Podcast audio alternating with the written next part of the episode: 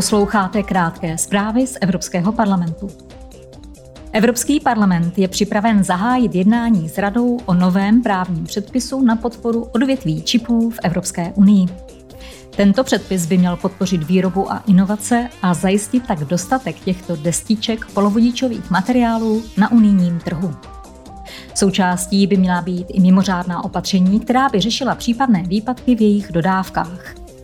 Cílem je zvýšit podíl EU na celosvětové výrobní kapacitě na 20% Během plenárního zasedání europoslanci požadovali, aby EU ratifikovala Istanbulskou úmluvu o prevenci a potírání násilí páchaného na ženách. Unie dokument podepsala již před šesti lety.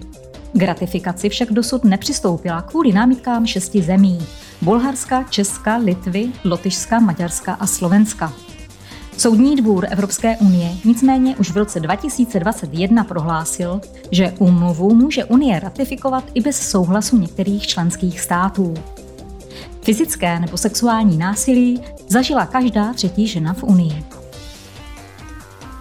Europoslanci včera schválili usnesení o strategii EU pro cyklistiku.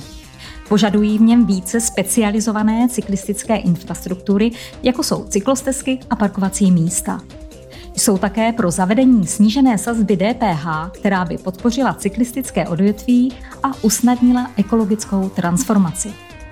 Komisař Janes Lenarčič ve Štrasburku uvedl.